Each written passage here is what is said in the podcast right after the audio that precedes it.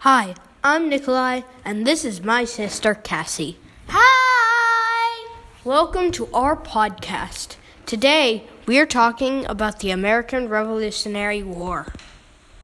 And today we're getting to the good stuff battle! Wow, you're really violent for a seven year old girl. But you're right. Today, we're talking about the shot heard round the world. Understand how a single gunshot could be heard all the way around the world. it actually wasn't. It's just a play on words. Back then, the whole world was connected to England in some way. They didn't just think of the New World as their colony, they also th- thought of India as theirs, and part of Africa, and a bunch of the Caribbean islands. When they went to war, it affected their entire empire. So the whole world heard about the first shot of the Revolutionary War very fast. I can't wait to hear it. Let's go!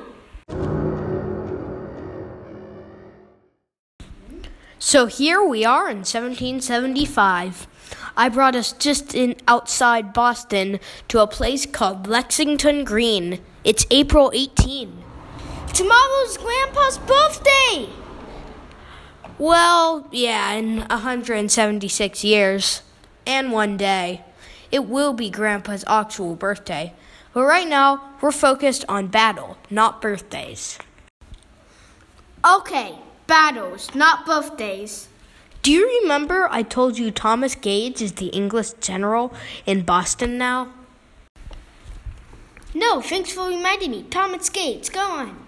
Well, his mission, if he chooses to accept it, and he has, is to go capture all the guns and ammunition the Patriots are keeping in the City of Concord.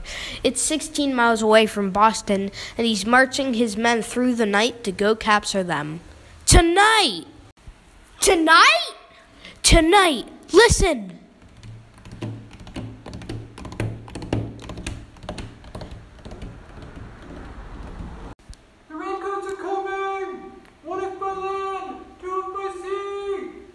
Was a militia man riding the countryside as fast as he can to spread the news so everyone can grab their gun and defend themselves against the soldiers. What was he saying about the one land and the two seas? One if by land and two if by sea. It's a secret signal. If the redcoats come on foot, walking on the land, they will send a signal of one light to the church windows. If they're coming up the rivers by boat, they will put two lights. That way, people can know where the enemy is coming from. Smart. Hey, I see light in that church. Is it one or two? It's two. They're crossing the river the, to get here and then marching the rest of the way. And look around, Cassie. There are people coming from all around into this field, and they have their guns. They know the British regulars will pass this way if they're marching into Concord. We better stay low if we're going to see a battle. Good idea.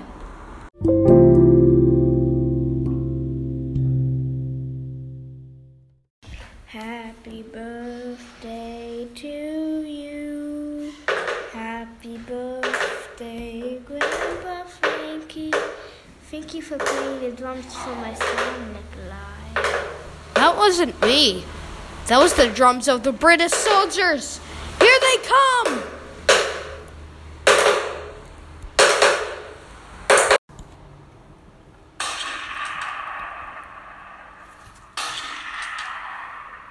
I get the idea. We can go now.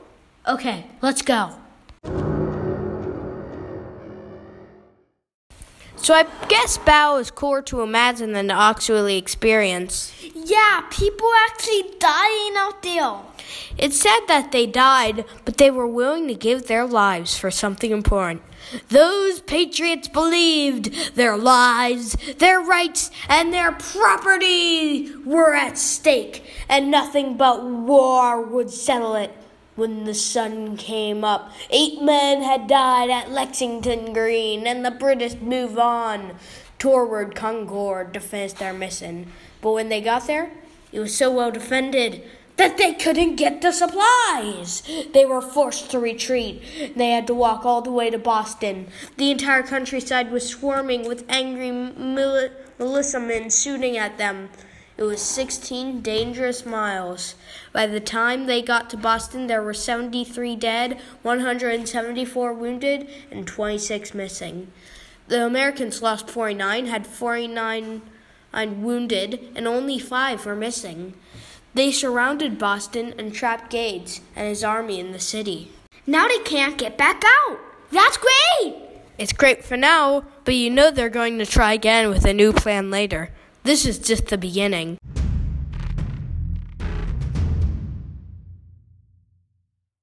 So now we have a special guest on our podcast the horror of all horrors, the one I have nightmares about, the one who can stare down anyone.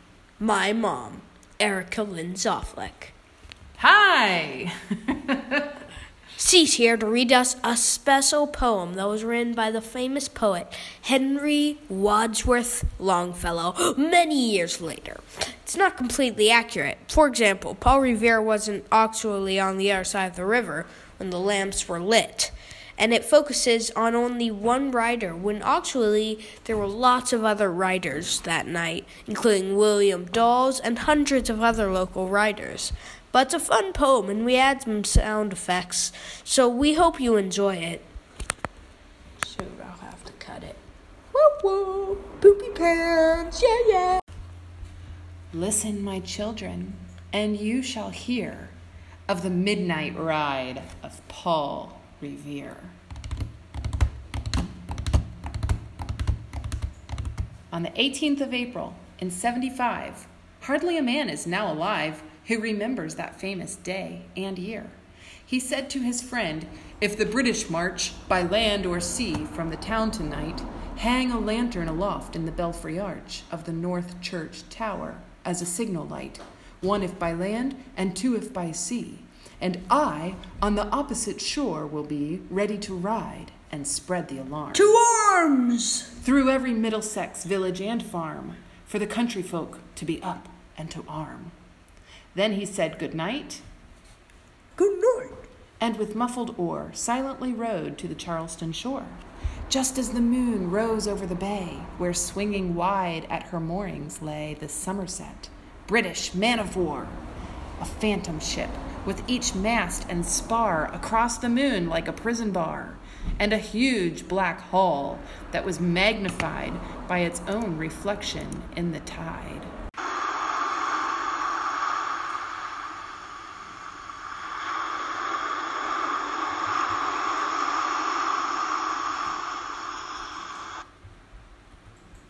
Meanwhile, his friend, through alley and street, wanders and watches with eager ears, till in the silence around him he hears the muster of men at the barrack door, the sound of arms, and the tramp of feet, and the measured tread of the grenadiers marching down their boats on the shore. Then he climbed to the tower of the church, up the wooden stairs with stealthy tread, to the belfry chamber overhead, and startled the pigeons from their perch.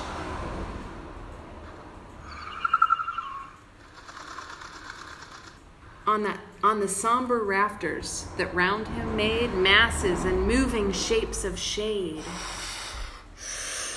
by the trembling ladder, steep and tall, to the highest window in the wall, where he paused to listen and look down a moment on the roofs of the town and the moonlight flowing over all. Beneath, in the churchyard, lay the dead, in their night encampment on the hill, wrapped in silence so deep and still that he could hear, like a sentinel's tread, the watchful night wind as it went creeping along from tent to tent, and seeming to whisper, All is well. A moment only he feels the spell of the place and the hour and the secret dread of the lonely belfry and the dead. For suddenly, all his thoughts are bent on a shadowy something far away, where the river widens to meet the bay, a line of black, that bends and floats on the rising tide like a bridge of boats. Meanwhile, impatient to mount and ride, booted and spurred with a heavy stride, on the opposite shore walked Paul Revere. Now gazed on the landscape far and near, then, impetuous, stamped the earth, and turned and tightened his saddle girth. But mostly he watched with eager search the belfry tower of the Old North Church as it rose above the graves on the hill, lonely and spectral and somber and still. And lo, as he looks on the belfry's height, a glimmer and then a gleam of light. He springs to the saddle, the bridle he turns, but lingers and gazes till full on his sight a second lamp in the belfry burns. A hurry of hoofs in a village street, a shape in the moonlight, a bulk in the dark, and beneath, from the pebbles, in passing, a spark struck out by a steed that flies, fearless and fleet.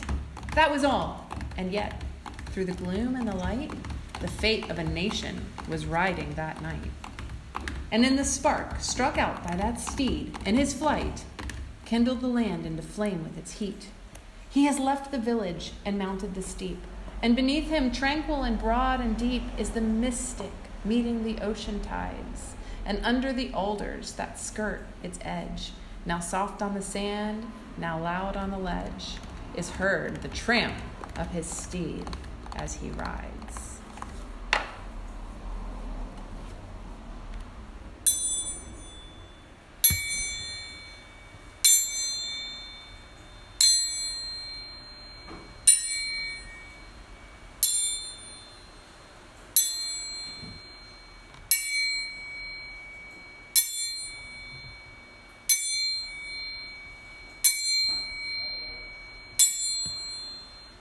It was twelve by the village clock when he crossed the bridge into Medford town. He heard the crowing of the cock and the barking of the farmer's dog and felt the damp of the river fog that rises when the sun goes down. It was one by the village clock when he galloped into Lexington. He saw the gilded weathercock swim in the moonlight as he passed and the meeting house windows, blank and bare, gaze at him with a spectral glare, as if they already stood aghast at the bloody work they would look upon. It was two by the village clock when he came to the bridge in Concord town.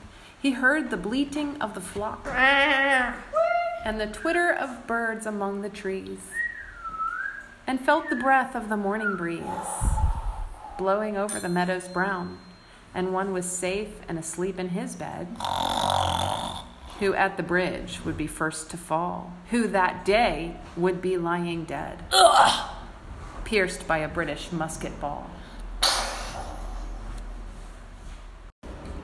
You know the rest. In the books you have read, how the British regulars fired and fled.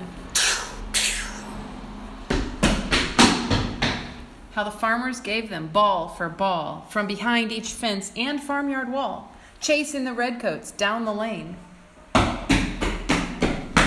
Then crossing the fields to emerge again under the trees at the turn of the road, and only pausing to fire and load.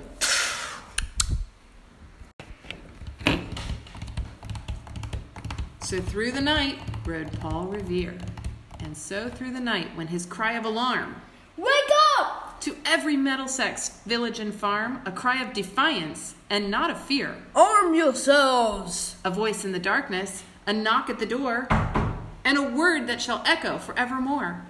For born on the night wind of the past, through all our history to the last, in the hour of darkness and peril and need, the people will waken and listen to hear the hurrying hoofbeats of that steed and the midnight message of Paul Revere.